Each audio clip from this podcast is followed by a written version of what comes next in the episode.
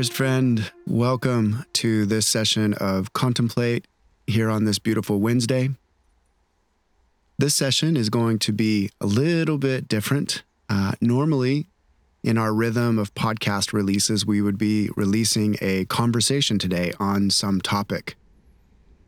But uh, our schedules got overcrowded and some of the scheduling got into conflict and truth be told, we lost our recording interface. it's just been it's been one of those weeks. And so at Neighbors Church, one of our core values is simplicity. And when we start feeling like things are getting overcrowded and we start feeling like things are compressing us, we always step back and we ask, are we overcomplicating things? Are we pushing for something? Um, and in honor of our value of simplicity, we decided not to press hard and try to get a conversation recorded, but instead to take this as an opportunity and do this unique session of contemplate. And, and here's why. When we choose simplicity, or when we choose to release our control and our pressing for something that we think is so necessary, it can, and sometimes it really does result in us not doing something good for God, something great for God. When we say we're going to live into our limits, it does diminish our ability to do limitless things for God, to do great things for God. Now, that being said, there is this incredible volume, this book called Every Moment Holy. There's actually a couple volumes of it. And it is a book of multiple liturgies for everything that you can imagine from making your cup of coffee in the morning to daily liturgies for waking, midday, evening, liturgies for going to the beach for you surfers, liturgies for uh, for those that are preparing to use technology. It's it's it is absolutely incredible that there is a particular liturgy, a prayer that has brought tears to my eyes multiple times every time I've read it. And it's called A Liturgy for Those Who Have Not Done Great Things for God. And I thought that it might benefit all of us in this session of Contemplate to sit back and pray in such an honest and vulnerable and raw way with our God through this liturgy about the great things that we haven't done for God because we're limited, because we can't go 24 hours a day, seven days a week, because our schedules get too pressed. And just recognizing that those things, those dreams, those desires that we have, sometimes they will not come to fruition because we are frail, because we are uh, human. But God is great. And God does the greatest things through us if we'll honor these values of simplicity and living into our limits. And so, what I'm going to do, it's a lengthy prayer, and I want to invite you in this session to just be prayed over, to literally close your eyes and listen to the words. And if a particular line of this prayer strikes your heart, I would encourage you pause the podcast and ruminate. That is, literally contemplate how the Spirit is speaking to you through the lines of this prayer and take time with your Father who loves you. And so, as always, um, find a quiet place and get settled. And let's briefly bring our hearts and minds and bodies into just an embodied state of presence, presence with God, and openness and attunement and awareness to His infinite ability and to His infinite love and for this prayer, my friend, let's learn to lean not on our own understanding, but trust in Him. And in all our ways, the great things we've done and the things that we haven't been able to do, let's acknowledge our Father, and He will make our paths straight. Take a deep breath down into your belly now.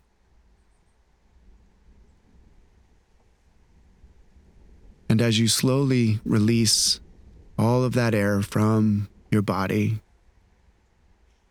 Just feel the weight of your body sinking into the chair. God is present. God knows. God is with us. starting with your toes, working your way up through your feet, ankles, calves, up through your upper legs. Just traveling with your awareness through your body, noting where there's aches and pains or tensions. Just note those. No need to sit on them or try to relax them. Just note that they're there. Into your pelvis and belly, where there's always so much strain and into our innermost being, in our stomach, and just below our heart. Here is where we really feel the need to control and do great things for God and be limitless. And it creates anxiety and it creates stress and it creates burden. It creates frustration and anger. If you feel these things in your body, breathe into them, acknowledge that they're there, and then just envision yourself releasing them with the out breath, another deep breath into your belly up into your chest that may be tight from trying to control the world around you. Feeling the tightness in your shoulders relax and sink down into the chair as you take the burden of image management and becoming something significant and great in the eyes of the world. That burden, let it lift off your shoulders. Another deep breath into your belly, relaxing your neck, jaw, tongue in the bottom of your mouth cheeks, lips, nose, eyes, all the way up through your skull. Dear friend, this is a time where you don't need to pray with words. Someone else will pray for you. It's the good gift from your Father to you today. And now I would just invite you to listen to this prayer and pray it for yourself as the Spirit leads. A liturgy for those who have not done great things for God.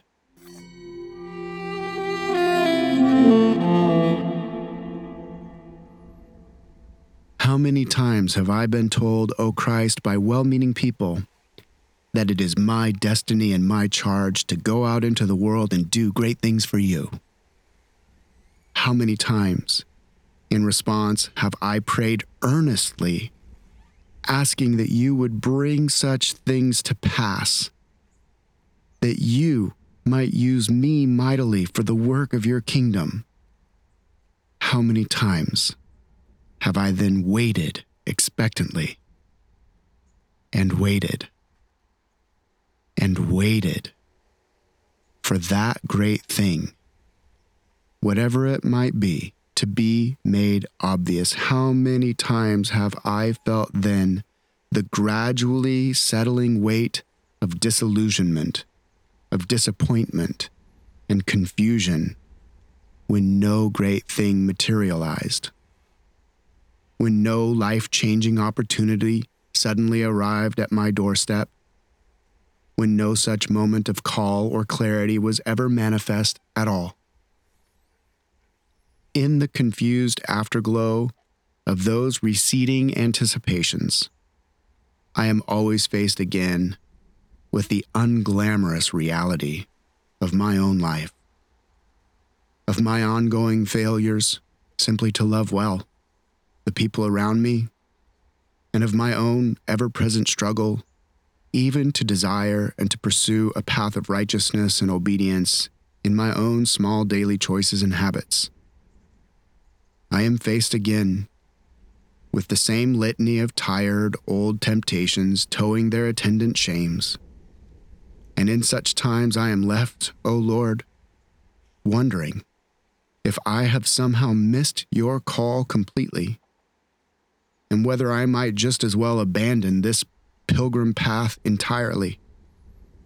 For I fear that you must see me as I see myself, unfit for any service to you, or to your people, or to this world. So tell me, my God, where is the disconnect between that life rife with breathtaking demonstrations of your power that I am told should be the hallmark of my walk with you? Where is the disconnect between those fantastic notions and the reality of my actual life? which is filled with petty frustrations, mundane responsibilities, and constant reminders of my own failure to wear well the name of Christ? Was it wrong that I should even desire to do great things for you, Jesus? Am I amiss to plead that I might be mighty and mightily used in your works? Do I need more faith, more righteousness, more of your spirit? Or have you simply judged me unworthy of your service? Where, O Lord, do I go from here? And in this moment of the liturgy, I would invite you to pause. And if you feel grief, allow yourself to grieve and express your grief to your Father the grief of a mundane life, of unmet expectations. Part 2 O child of God, listen well and be comforted. He has never judged you unfit for any service. He has called you to, for it is in Christ's righteousness he has clothed you, and his measure of greatness has never been your own. If you would pray to do great things for your God, then you must pray such prayers without regard for how they should be answered. Pray them knowing that in His true and holy reckoning, such greatness will most often be expressed in a long practice of humble and sacrificial servanthood, and not in any pursuit promising a rise to power, position, or prestige. His might is often displayed as the grace that cradles and transcends our brokenness and poverty of spirit if you would be so broken that the light of His grace might be more visible within you, shining from your chipped seams and shattered fragments, then by all means, make such earnest requests of Him.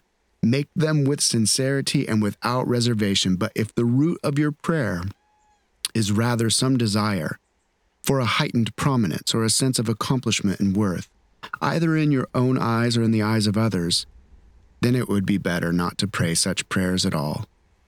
Examine well your heart and motives before asking that His greatness be displayed in your life. When He answers, it will not be on your terms. For it is not you that will do any great thing for God, but God laboring in you and through you, who will greatly accomplish His own good purposes according to the workings of His sovereignty and love. Be liberated now from this burden of believing that anything depends upon you, and so be liberated at last to give yourself to His joyful service in grateful response for the grace He has lavished upon you. You have till now been too invested in the results of your own efforts, as if those outcomes were a thing you could never know or measure in this life. Be invested instead, child, in simple obedience to your King, and in long faithfulness to his call, shepherding daily those gifts and tasks and relationships he has entrusted to you, regardless of outcomes and appearances. He will bring all things right, in his way and in his time. All he asks is your willingness, your heart in his hands. Your ways are in his hands. Your days are in his hands. Be content in the station he has appointed you to in this season, and yet be ever ready to move at the impulse of his love. Tend well those things that are before you, however humble they be, and he will lead you in a time to other good works he has appointed for you. Whether big or small is of no matter. He attaches no numbers to your service. It is your heart and faithfulness he appraises. Seek not your own glory. Seek God, and his glory will be seen in you, radiant in humility and in the strength of his might made manifest even in your brokenness, evident even in the smallest of services rendered unto him or offered in his name, even though they be seen by none but you and him. Your reward is secure.